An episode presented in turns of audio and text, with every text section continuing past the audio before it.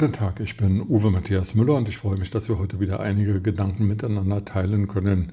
Sie tagten zwei Tage im wunderschönen Bremerhaven, wahrscheinlich mit Blick auf die Nordsee, aber zu Potte gekommen sind sie nicht. Die Verkehrsminister von Bund und Bundesländern wollten über eine Fortsetzung des neuen Euro-Tickets sprechen, über Kostengeltungsgebiet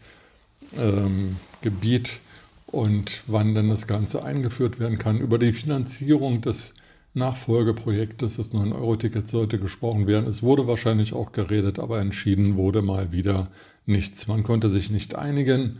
Aber was man so aus Bremerhaven hört, ist, dass alles viel komplizierter wird. Dabei war das Erfolgsgeheimnis des neun-Euro-Tickets nicht nur der ungeheuerlich niedrige Preis von neun Euro, sondern eben auch, dass man sich gar keine Gedanken machen musste. Man konnte einsteigen, außer in I C und Intercity Express, und konnte einfach losfahren. Und wenn jetzt wieder an Stellschrauben gedreht und hier und da gefeilt wird, nur weil der eine Landesverkehrsminister sich da profilieren will gegenüber dem anderen, dann ist das kein Erfolgsmodell mehr, sondern einfach wieder überkomplizierter Murks, wie wir ihn in Deutschland wirklich schon genug haben. Da haben es die Bundesminister in Berlin viel einfacher.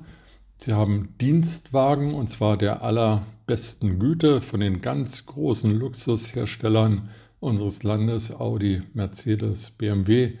Und da sind die Modellreihen immer am allerobersten Rang angesiedelt mit den allergrößten Motoren, fahren diese Herren Bundesminister, und die einen haben sogar noch Massagesitze drin, während die anderen sich andere Extras gönnen.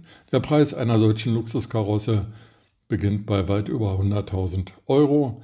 So viel darf selbst ein Bundesminister für seinen Dienstwagen nicht ausgeben, deswegen werden die Wagen von den Autoherstellern massivst rabattiert. So viel Rabatt bekommt ein Bundesminister, wie kein einzelner Bürger ihn erhalten würde.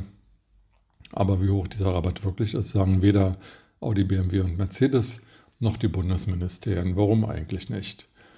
Und um das Ganze nun dann auch noch rund zu machen und nicht so viele Kilometer aufs Tacho zu bekommen, auf den Tacho zu bekommen, ähm, haben die Bundesminister zum Teil sogar zwei Automobile, eins in Berlin, wo es eh viel besser wäre, mit der B V G, also Bus, S-Bahn, U-Bahn, Tram zu fahren.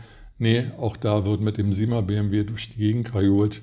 Und auch noch am Heimatort, wo immer der liegen mag, gibt es einen Dienstwagen mit Fahrer, der immer darauf wartet, dass der Bundesminister da irgendwann mal auftaucht.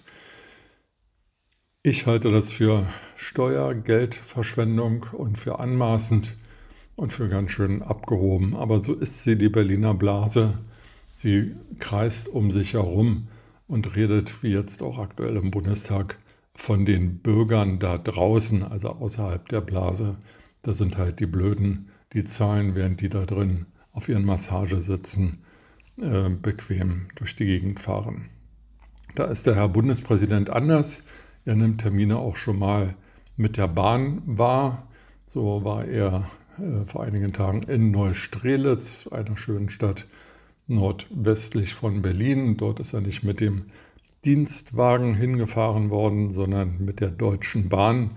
Dumm nur, dass er sich dabei auch nicht an die für alle anderen geltenden, für alle anderen Bürger geltenden Regeln hielt, nämlich eine F F P zwei Maske zu tragen, sondern er nahm diese Maske ab, um sich fotografieren zu lassen und um ein Video-Interview zu geben. Nun frage ich mich, was mir passieren würde, wenn ich im Zug sitze und ein Selfie mache und dabei die Maske abnehme, oder wenn ich telefoniere und dabei die Maske abnehme. Jeder Schaffner, der auf Recht und Ordnung hält, würde mich zu Recht zur Ordnung rufen. Aber der Herr Bundespräsident ist eben was Besonderes. Ein Mann, der Vorbild sein sollte, aber eben kein Vorbild ist. Mit diesen Gedanken in den Tag wünsche ich Ihnen eine gute Zeit und freue mich, wenn wir uns bald wieder hören.